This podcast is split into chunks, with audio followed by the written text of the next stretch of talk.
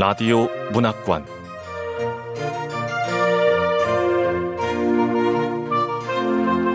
한국 단편 문학 특선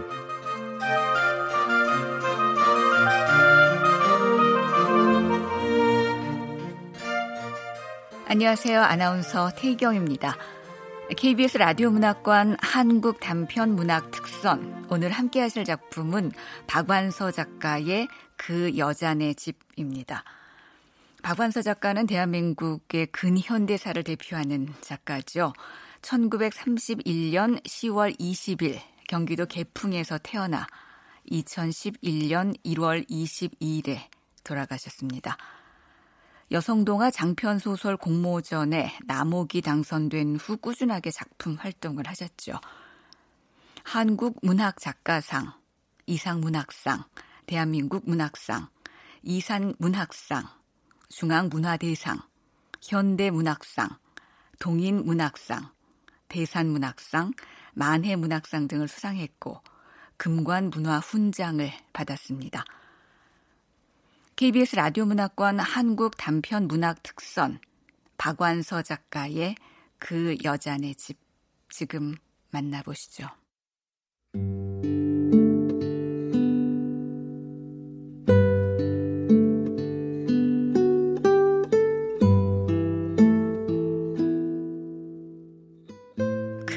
여자네 집 박완서.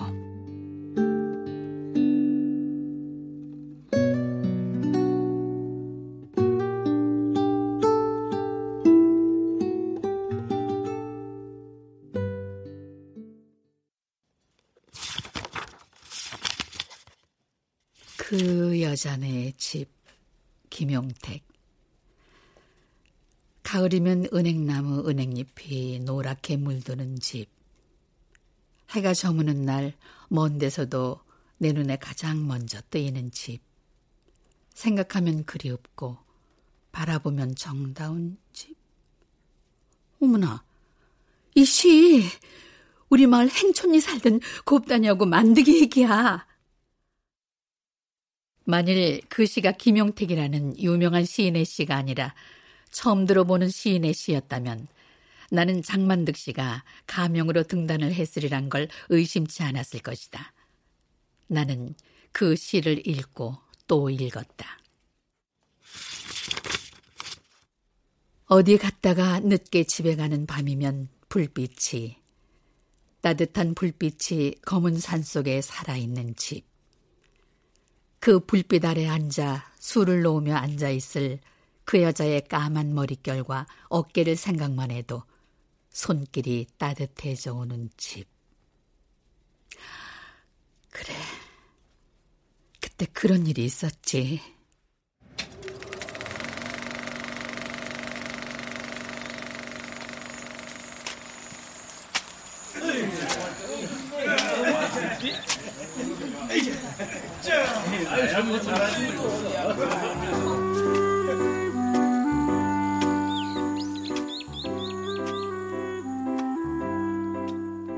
처음에 희미했던 영상이 마치 약물에 담근 인화지처럼 점점 선명해졌다.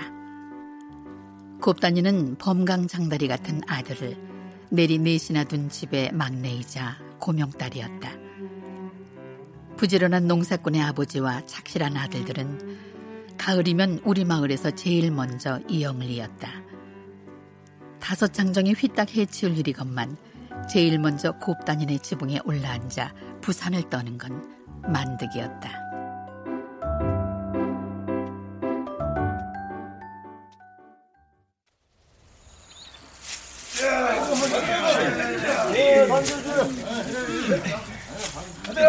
아래서 집단 던져줄 테니 잘 받게나. 네.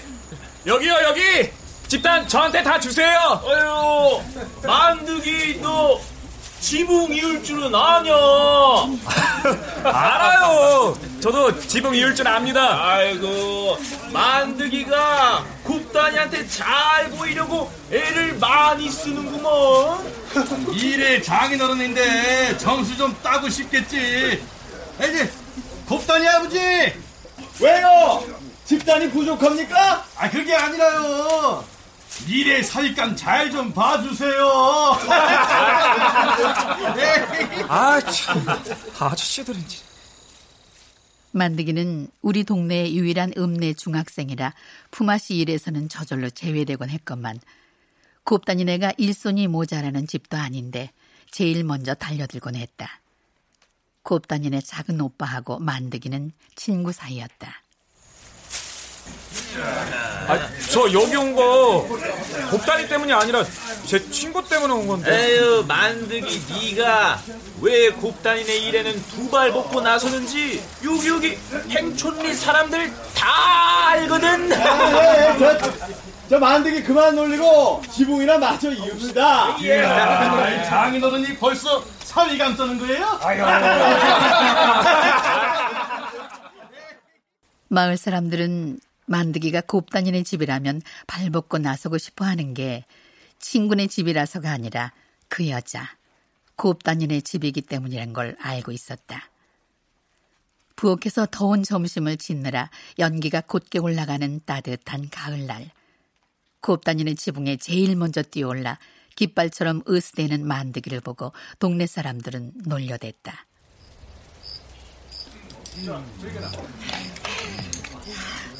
어르신들 많이들 드세요. 너희들도 많이 먹어. 어? 네. 곱단 엄마, 고봉밥은 만드기 준담서요. 사위사랑은 장모라고. 아유 음, 아유 만드기 덕분에 씨암탉 좀 먹어보나 했는데 그건 없구만 아이, 만드기 뭐해? 에? 장모님한테 씨암탉 잡아달라 그래. 꼴레리 꼴레리 연애 안 돼요 어머머, 니들이 연애가 뭔지 알아? 아이고, 그 참. 만드기 그만 놀리고 많이들 드세요. 아이고, 덕분에 우리 집 지붕이 제일 먼저 올라갔네요. 내일은 어르신 댁 지붕 이을게요. 그래요. 재생 씨가 구우면 저같이 말뚝에도 전을 한다더니 좋을 때다. 좋을 때요.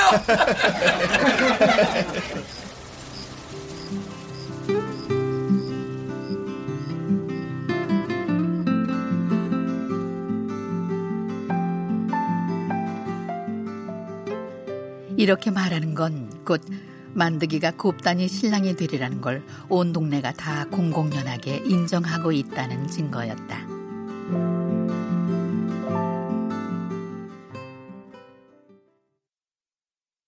만드기나 곱단이네나 1년 개량하기에 모자라지도 넘치지도 않을 만한 토지를 가진 자장농이었고 인품이 후하여 어려운 이웃을 살필 줄 아는 집안이었다. 만드기는 위로 누나들만 있었고 곱다니는 오빠들만 있어서 기다리던 귀한 아들딸이었다. 곱다니는 시골 아이답지 않게 살갗이 희고 맑은 눈에 속눈썹이 길었다. 나는 그녀의 속눈썹이 얼마나 길었는지 표현할 말을 몰랐었는데 김용택의 시 중에서 마침내 가장 알맞은 말을 찾아냈다.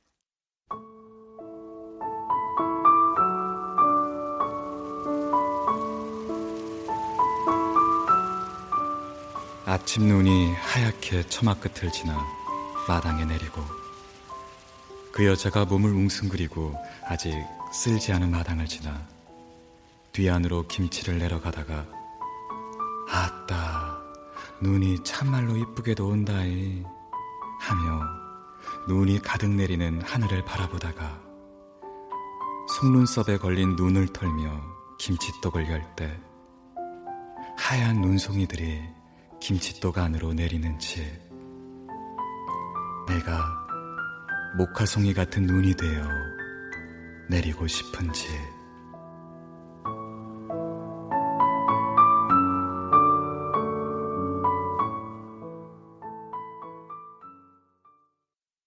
만드기는 총명하여 하나를 가르치면 열을 알았고 생긴 것 또한 관옥 같았다. 촌구석에서는 드문 일들이었다. 만드기가 개천에서 난 용이라면 곱다니는 진흙탕에 핀 연꽃이었다. 누가 먼저랄 것도 없이 둘이 장차 신랑각시가 되면 얼마나 어여쁜 한 쌍이 될까 하는 소리가 저절로 나왔다.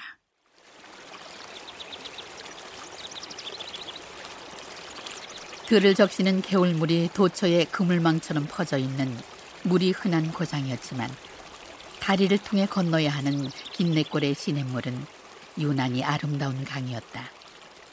물은 깊지 않았지만 골이 깊어서 길에서 수면까지 비스듬히 가파른 둔덕에는 잣다란 들꽃들이 봄, 여름, 가을 내 쉼없이 피었다 지곤 했고 흰 자갈과 잔모래와 꽃 그림자 사이를 무리지어 유용하는 물고기들과 장난치듯 부서지는 잔물결은 수정처럼 투명했다. 그 시냇 물에는 흙다리가 놓여 있었다. 어, 만드고 오라버니 왜 안 가고? 아, 왜 이렇게 늦게 오는 거야? 복단이 너 기다렸지? 왜요? 어? 아, 그 흑다리 비 온 뒤에 너 혼자 건너가는 거 무, 무서워하잖아. 아, 예. 다른 사내들이 너 잡아주는 것도 싫? 어, 오라버니도 참. 어서 가자. 오라버니 무서워요. 어, 아, 괜찮아. 오라버니가 있는데. 자, 내 손 잡고.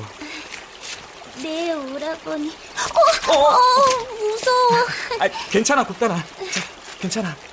자자. 흙다리를 건너면서 곱단이가 얼마나 무섬을 타고 앙탈을 하고 그러면 만드기는 그걸 다 받아주며 다독거리느라 길지도 않은 흙다리 위에서 둘이 몇 번씩이나 서로 얼싸안았다는 소문이 자자하게 퍼지곤 했다. 그러나 구닥다리 노인들도 그런 소문을 망신스러워하지 않고 귀엽게 여겼다.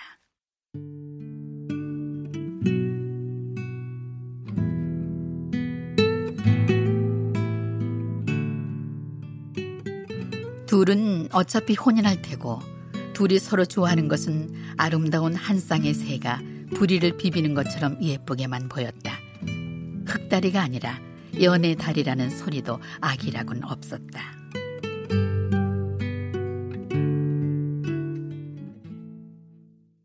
우리 마을엔 꽈리뿐 아니라 살구나무도 흔했다. 살구나무가 없는 집이 없었다. 여북해야 마을 이름도 행촌이었겠는가. 곱다니네는 행촌리 윗말 첫집이었다. 그 여자네 집을 읽으면서 돌이켜보니 행촌리의 그 흔한 살구나무 중에서도 곱다니네 살구나무는 특별났던 것 같다.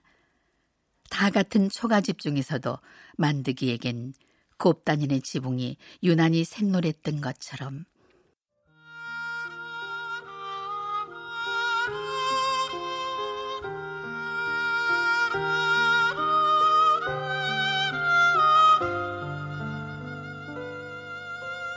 그 여자가 꽃 같은 19살까지 살던 집. 우리 동네 바로 윗동네 가운데 고삿 첫 집. 내가 밖에서 집으로 갈 때 차에서 내리면 제일 먼저 눈길이 가는 집. 그 집 앞을 다 지나도록 그 여자 모습이 보이지 않으면 저절로 발걸음이 느려지는 그 여자네 집. 지금은, 아, 지금은 이 세상에 없는 그 집. 언제나 그 어느 때나 내 마음이 먼저 가 있던 집. 그 여자네 집.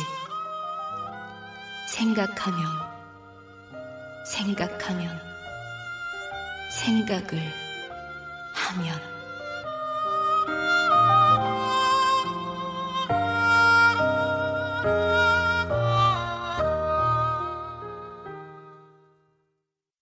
살구꽃이 흐드러지게 필 무렵엔 자운용과 오랑캐꽃이 들판과 둔덕을 뒤엎었다.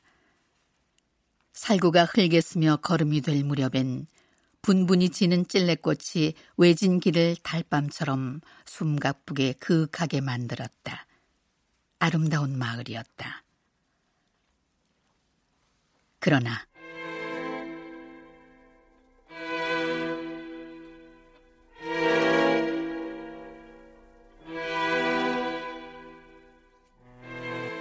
남자와 여자가 서로 연정을 느끼는 건 신의 장난질처럼 인간의 계획 밖의 일이다.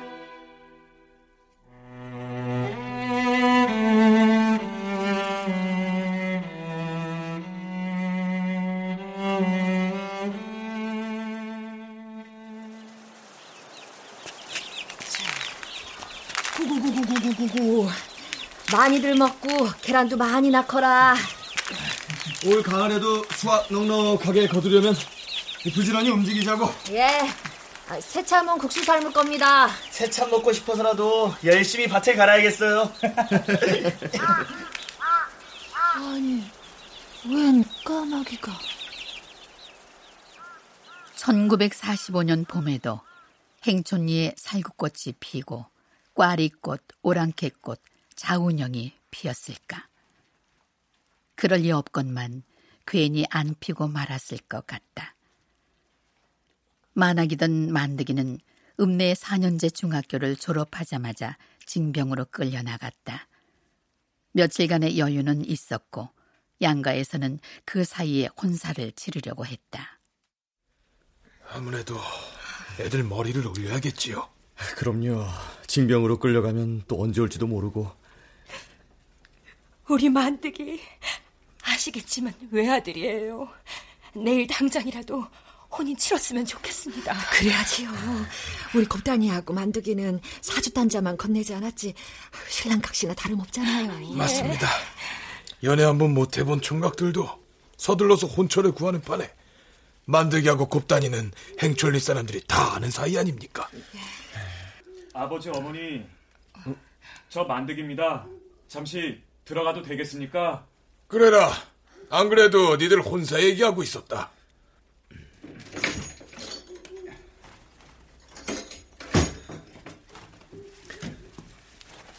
오셨어요? 어, 그래. 앉게. 자네도 얼굴이 반쪽이구만. 어머니, 아버지, 그리고 두 분, 저는 이렇게 혼인하고 싶지는 않습니다. 아, 아니, 뭔 소리냐, 그게? 저는 급하게 곱단이와 혼인하고 싶지는 않습니다. 징병 다녀와서 제대로, 제대로 혼인하고 싶습니다. 아니, 만드가 네 마음을 모르는 건 아니다만 지금은 시절이 하수상해서 알고 있습니다. 하나 어머님, 아버님, 그리고 두 분, 저 꼭 살아 돌아오겠습니다.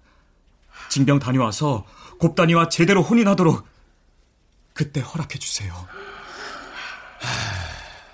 만두기 말도 틀린 말은 아니지만. 그러게요. 이게 만드기의 사랑법이었을 것이다. 남들이 다 안 알아줘도 곱단이한테만은 그의 사랑법을 이해시키려고 잔설이 아직 남아있는 이른 봄의 으르름 달밤을 새벽닭이 울 때까지 곱단이를 끌고 다녔다고 한다.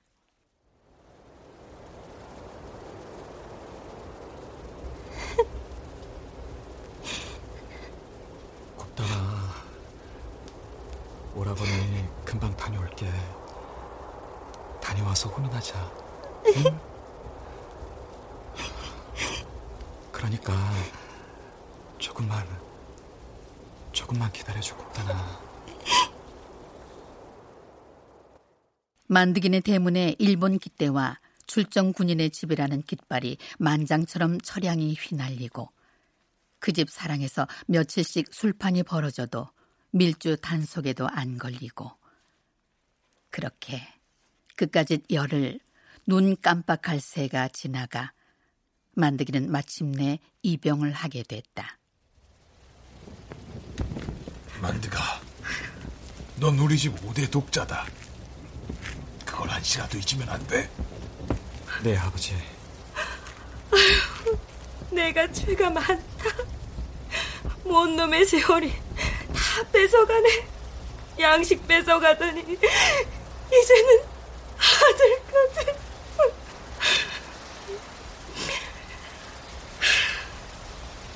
대문 밖에서 곱단이가 기다리니까 어여 가봐. 네, 어머니, 아버지. 저 돌아올 때까지 두 분 건강하셔야 해요. 그래요, 그래요. 어서 가. 돌아와야 된다. 내 아들.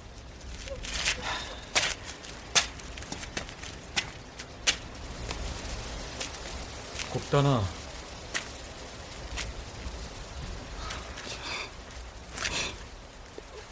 오라버니. 밤새 운 거야? 울지 말랬잖아.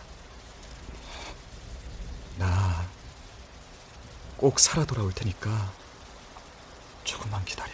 왜? 혼사를 치르고 나서 떠나면 안 되는 거예요? 어? 혼사를 치르고 나서 떠나면 되잖아요.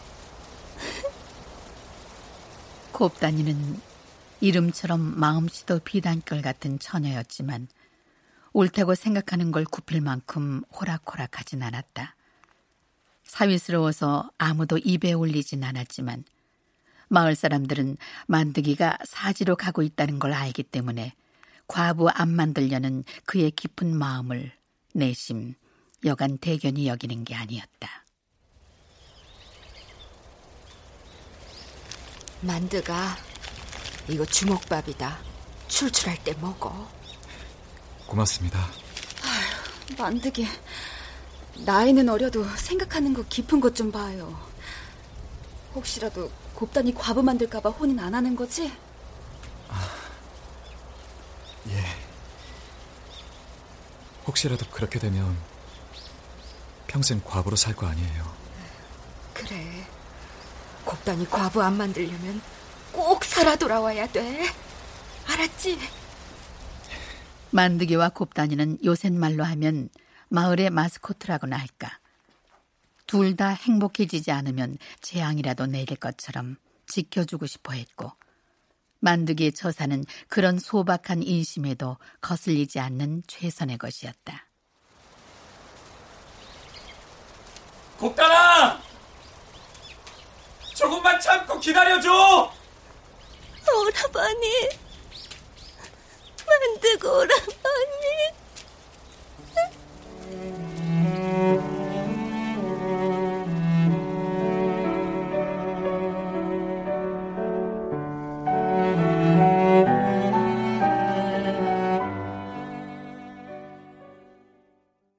만드기가 떠난 후에도 마을 청년들은 앞서거니 뒤서거니 징병이나 징용으로 끌려가 마을의 남자라고는 중늙은이 이상만 남게 되었다. 나쁜 소식이 연병보다 더 흉흉하고 걷잡을 수 없이 온 동네를 휩쓸었다. 형님들! 아우님들! 소식 들었어요? 큰일 났어요! 아유, 하도 큰일이 많아서 웬만한데 놀랍지도 않네요. 이번에는 또 네 집 아들이 끌려간 거야. 진영 말고 자네들 끌고 간다는 소문 들었죠? 처녀를 끌고 간다고? 우리 곱단이 처녀들은 일하는 데 지원하면 돈도 벌 수 있다면서요. 말이 그렇지. 일본 놈들 하는 짓을 믿을 수가 있어야지. 면사무소 쪽 마을에선 벌써부터 처녀들을 잡아갔대요. 아유, 이럴지. 아유, 우리 곱단이. 아유, 어쩜 좋아. 근데 끌려가기도 전에 저자가 죽었대요. 설마 설마 하는 사이에 더 나쁜 일이 생겼다. 그건 같은 면 내에서 생긴 일이기 때문에 소문이 아니라 실제 상황이었다.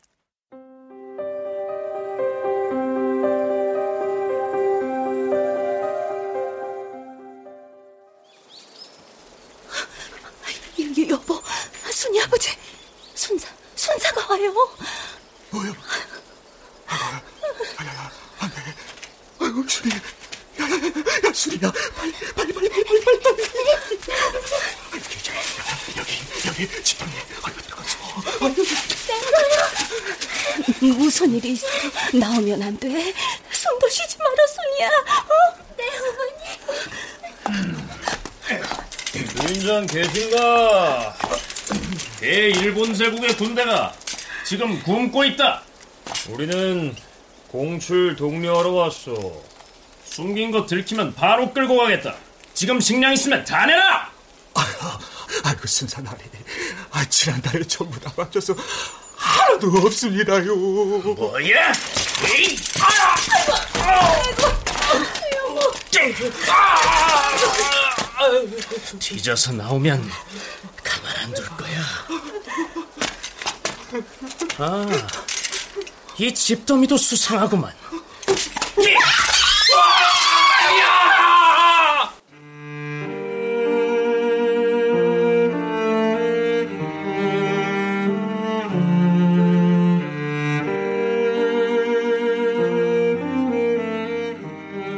공출 동료반들은 날카로운 창이 달린 장대로 곡식을 숨겨두었음직한 곳이면 닥치는 대로 찔러보는 게 상례였다. 헛간의 집가리로 창을 들이대는 것과 그 부모네들이 안 된다고 비명을 지른 것은 거의 동시였다. 창 끝에 처녀의 살점이 묻어 나왔다고도 하고 꿰진 창자가 묻어 나왔다고도 하고 처녀는 그 자리에서 죽었다고도 하고 피를 많이 흘리면서 달구지로 읍내 병원으로 실려갔는데 죽었는지 살았는지 모른다고도 했다. 아무튼 그 소문의 파문은 온 면내에 딸 가진 집을 주야로 가위 눌리게 했다. 끔찍한 일이었다.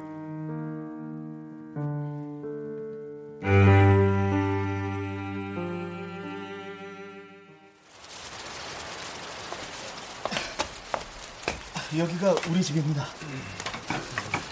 아버지, 어머니, 곱다라. 여기입니까?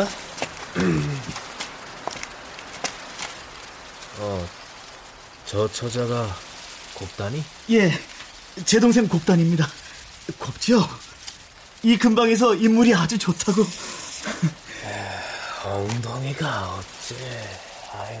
도시에서 군수 공장에 다니는 곱다니 오빠가 종아리에 각반을 차고 징달린 구두를 신은 중년 남자를 데리고 내려왔다. 곱다니 부모로부터 그 흉흉한 소문을 듣고 급하게 구해온 곱다니의 신랑감이었다. 자, 드릴 게 냉수밖에 없어서. 아, 예. 먼 길 오느라 고생 많으셨습니다. 어, 그런데 혼인을 한 번 했다고. 예. 10년이 다 되도록 아이를 못 가지니 어쩝니까? 아, 아버지, 이분은 신의주에 있는 중요한 공사판에서 측량기사로 일하고 있어요. 군사적으로도 중요한 일이라 절대로 징용 같은 건 당하지 않을 겁니다. 제가 곱단이를 봤는데 우리 곱단이를 보셨구만. 우리 곱단이 어디 내놔도 빠지지 않습니다. 그 뭐 엉덩이를 보니까 별로 크지가 않아서 글쎄 아이를 잘 낳을 수 있을지 모르겠네. 어 쩌다가 우리 곱단이가 그러나 워낙 총각이 씨가 마른 시대였다. 곱단이네는 그 고운 딸을 번개불에 콩고 먹듯이 그 제 쥐자리로 보내버렸다. 싫어.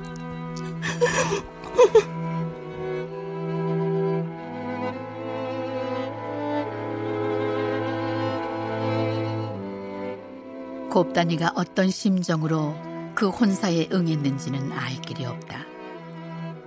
곱단이에서 혼사를 치르고 사흘 만에 신랑을 따라 집을 떠나는 곱단이는 죽은 자를 분단장에 놓은 것처럼 섬뜩하니 표정이라곤 없었다.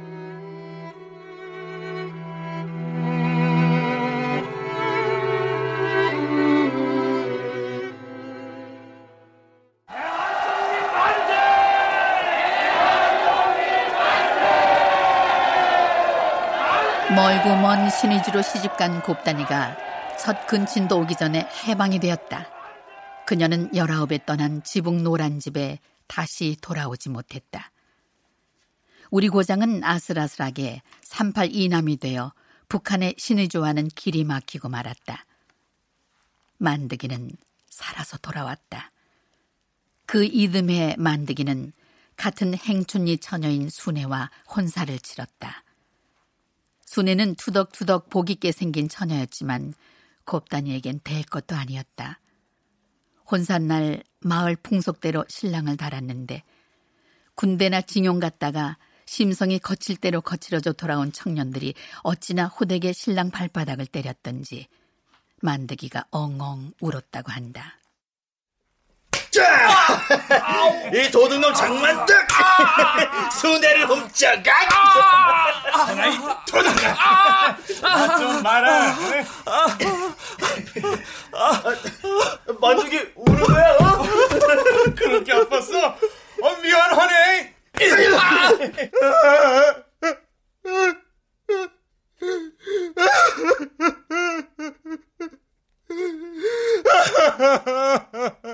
만드기 또한 군대 가서 고초를 겪을 만큼 겪었는데 그까지 장난삼아 치는 매를 못 견디어 울었을까.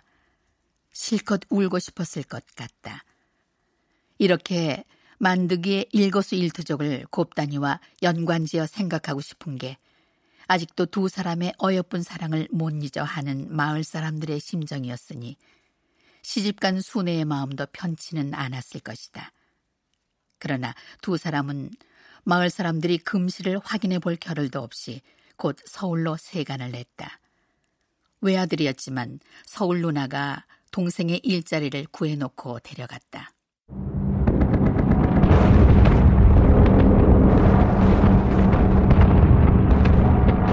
6.25 전쟁 후 38선 대신 그어진 휴전선은 행촌리를 휴전선 이북 땅으로 만들어 놓았다.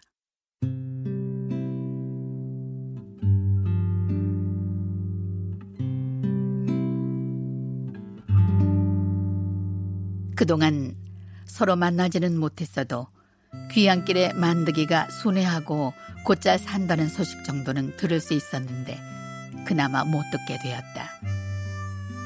6.25 전쟁 때 죽지 않았으면 같은 서울 하늘 밑 어디에 살아있겠거니 문득문득 생각이 나던 것도 잠시 만드기는 내 기억 속에 아주 사라져버렸다. 서울살이라는 게 촌스 않는 친척도 결혼 청첩장이나 부고나 받아야 마지못해 챙길 정도로 이해관계가 닿지 않는 인간관계는 찌딱찌딱 있게 돼 있었다.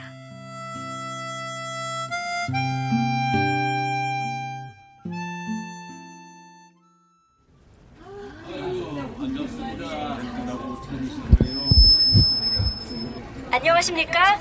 지금부터 개풍군 군민회를 개최하겠습니다. 삼촌, 여기에요. 여기에서 우리 고향 사람들이 모인다는 거지. 장만득 씨를 서울에서 다시 만난 것은 행촌리를 떠난 지 40년이 넘었을 때다. 지금은 돌아가셨지만 그때까지는 생존해 계시던 삼촌이 고향 군민회에 가보고 싶다고 하셔서 모시고 간 자리에서였다. 안녕하세요, 어르신. 저 행촌리 살던 장만득입니다. 그날 그가 공손하게 삼촌에게 인사를 했지만 나는 별로 귀담아 듣지 않아 못 알아들었다. 나중에 그가 나에게 명함을 주며 인사를 청하지 않았으면 아마 끝까지 못 알아보았을 것이다. 장만득입니다. 나 알아보겠어요? 전업사 대표 장만득.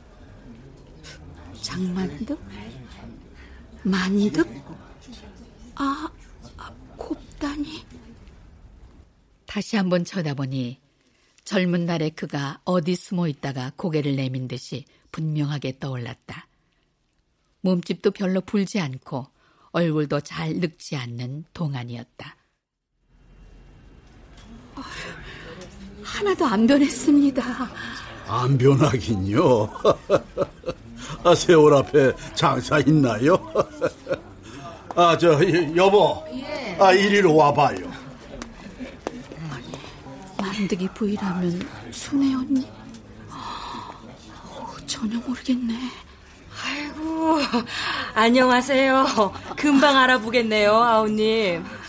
아우님은 하나도 안 변했어요. 아, 아 그래요? 만드기하고 순애는 보기 좋은 부부였다.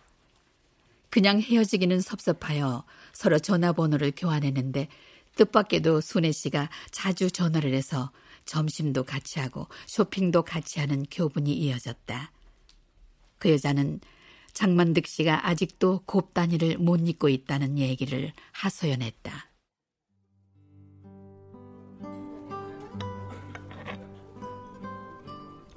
아우님, 다들 나더러 팔자가 좋다고 하지만 나 같은 빚 좋은 개설구도 없다고.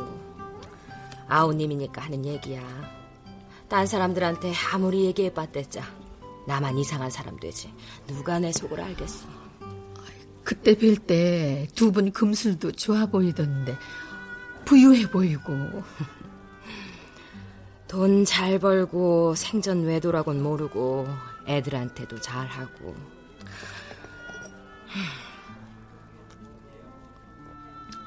나한테도 죄 지은 것도 없이 죽는 신용도 하라면 하는 남편이 어디 있냐고들 하지만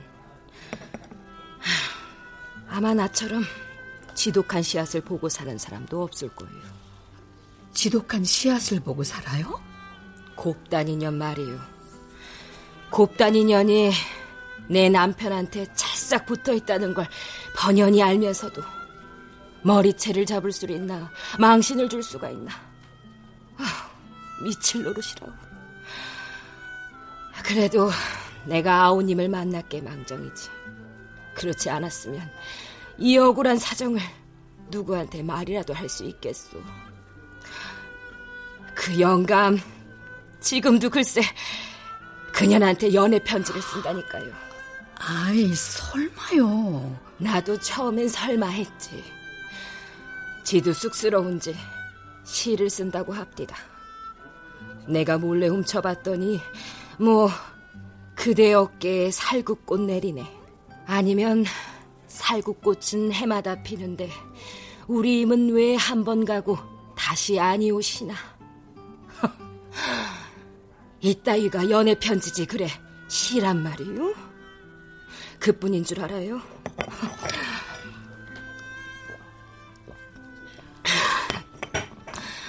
우리가 작년 중국 여행을 갔을 적에도 얼마나 내 오장을 뒤집었는지 아시오? 속도 모르고 따라간 나도 배알 빠진 년이지만 백두산 구경하고 나서 단동인가 어디서 배를 타고 북한 땅 가까이까지 가보는 그 뭐야 어 압록강 유람선 관광이란 걸 했는데 정말 저쪽 북한 땅 강가에 놀이 나온 아이들까지 보이게 배가 가까이 가니까 나도 마음이 좀 이상해집니다. 근데 우리 영감은 벼랑간 배전에다 고개를 떨구고 소리를 내어 엉엉 울지를 않겠어. 머리가 허연 늙은이가 온몸을 들먹이면서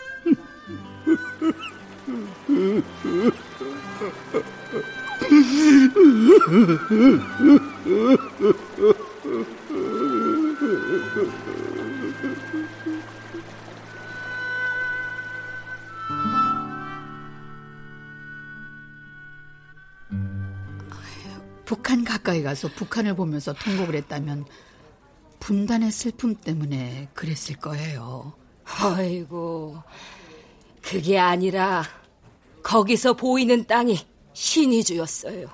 신의 주요? 그래요. 신의 주. 곱다니 년 사는 데가 닿을 듯 닿을 듯 닿지를 않으니까 미치겠는 거지 뭐. 당장 강으로 밀어 쳐놓고 싶더라고요. 헤엄쳐서 어서 그년한테 가라고요. 그뿐인 줄 알아요? 여기서 돈 잘 벌고 사업 잘하다가 느닷없이 아이들은 여기서 키우고 싶지 않다면서 미국으로 이민을 가잔 적이 다 있었다니까요.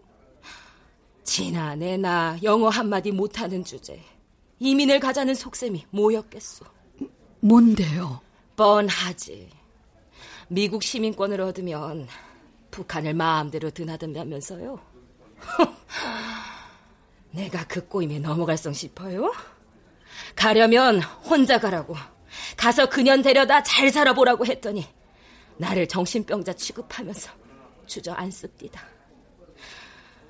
아이들한테는 끔찍한 양반이니까요.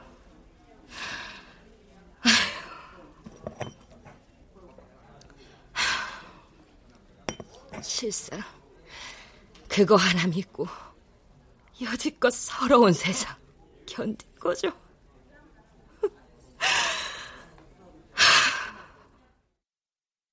그러나 그 여자 레파토리는 몇 가지의 에피소드에 국한돼 있었다. 아직도 만드기가 곱다니 생각만 한다는 증거를 더는 대지 못했고 나도 비슷한 얘기를 하도 여러 번 들으니까 넌더리가 나면서 그 여자보다는 장만득 씨가 불쌍해질 무렵 그 여자의 부음을 듣게 됐다. 장만득 씨가 상처를 한 것이다. 고혈압으로 몇 년째 약을 복용하고 있었는데 돌연 쓰러진 후 의식을 회복하지 못한 채 사흘 만에 숨을 거두었다고 했다.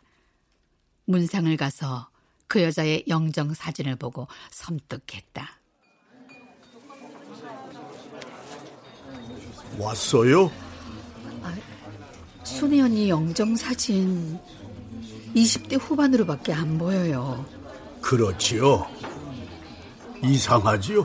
아, 요샌 영정 사진도 너무 늙은 건 보기 싫다고 아주 늙기 전에 찍어 놓는다고는 하지만 남편이 70세인데 아내 영정 사진이 20대면 좀 평소에 애들 엄마가 노래를 불렀어요. 나 죽거든 늙어 빠진 영정 쓰지 말라고. 말만 그런 줄 알았더니 집사람 눈 감고 난 후에 보니까 손수 영정 사진을 마련해 놨더라고요. 나는 나도 모르게 그 여자의 젊었을 적과 곱다니의 젊었을 적을 머릿속으로 비교하고 있었다. 될 것도 아니었다. 내 상상 속에서 곱다니는 더욱 요요해지고 그 여자는 젊다는 것 외엔 흔한 얼굴 그대로였다. 그리고 그제야 그 여자가 불쌍해졌다.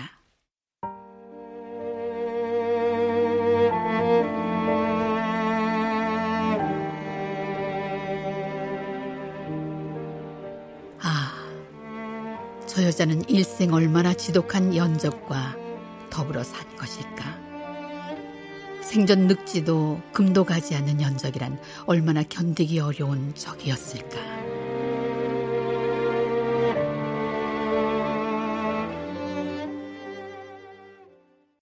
그 여자가 죽고 나서 만드기를 따로 만날 일이 있을 리 없었다. 이 땅에 전쟁이 멈추는 그날까지 우리의 행동은 계속될 것입니다. 그를 우연히 만난 것은 그가 상처하고 나서도 2, 3년 후 엉뚱하게 일본군 위안부 할머니를 돕기 위한 모임에서였다.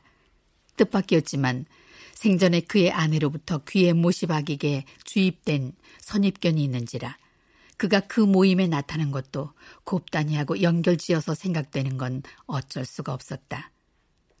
모임이 끝난 후 그가 보이지 않자 나는 마치 범인을 뒤쫓듯이 허겁지겁 행사장을 빠져나와 저만치 어깨를 축 늘어뜨리고 걸어가는 그를 불러세웠다. 예? 나 불렀어요? 오, 행촌이 고향하오구만. 제취 장가 들었습니까? 예? 아이, 아닙니다. 앞으로도 다시 장가갈 생각은 없습니다. 왜요? 곱단이를 못 잊어서요? 여기는 왜 왔어요? 일본군 위안부에 그렇게 한이 맺혔어요? 고작 한 여자 때문에? 위안부 아니었으면 둘이서 혼인했을 텐데 하고요? 참 대단하십니다.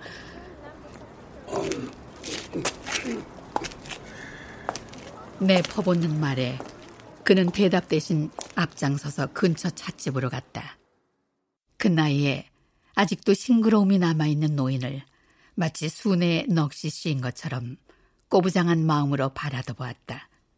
그가 나직나직 말했다. 내가 곱단이를 아직도 잊지 못한다는 건 순전히 우리 집사람이 지어낸 생각이에요. 난 지금 곱단이 얼굴도 생각이 안 나요. 네?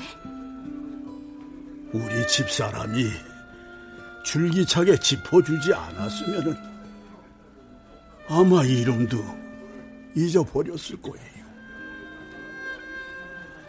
내가 곱단이를 그리워했다면 그건 아마 누구에게나 있을 수 있는 젊은 날에 대한 아련한 향수였겠지요. 아름다운 내 고향에서 보낸 젊은 날을 문득 문득 그리워하는 것도 죄가 되나요? 중국 여행 갔을 때 신의주 보면서 울었다고. 유람선 위에서 운 것도 저게 정말 북한 땅일까?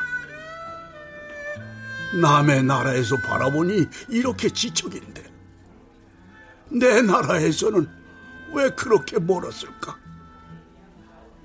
그게 서럽고 부끄러워. 나도 모르게 눈물이 빠진 거지. 거기가 신이 줄 아는 거는 별로 중요하지 않았어요. 오늘 여기 오게 된 것도 아, 글쎄요. 그 아마 얼마 전 우연히 일본 잡지에서 위안부 문제를 애써 대수롭게 여기지 않으려는 일본 사람들의 생각을 읽고 분통이 터진 것과 관계가 있겠지요. 강제였다는 증거가 있느냐? 뭐 이런 투였어요. 그 범죄 의식이 전혀 없더군요. 그걸 참을 수가 없었어요. 비록 곱단이의 얼굴은 생각나지 않지만 난 생생하게 느낄 수가 있어요.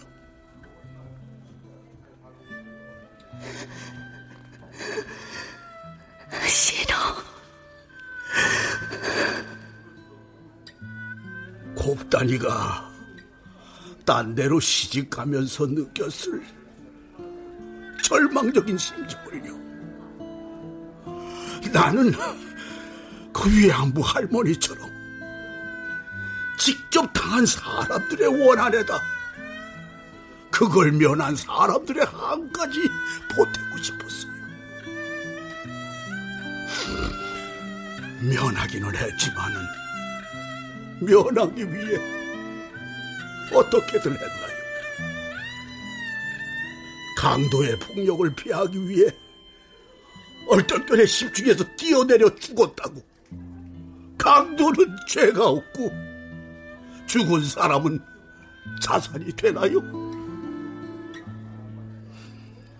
삼천리 강산 방방 곡곡에서 사랑의 기쁨, 그 향기로운 숨결을 모조리 질지시켜 버리니 그 천인공로할 범죄를 잊어버린다면 사람도 아니죠.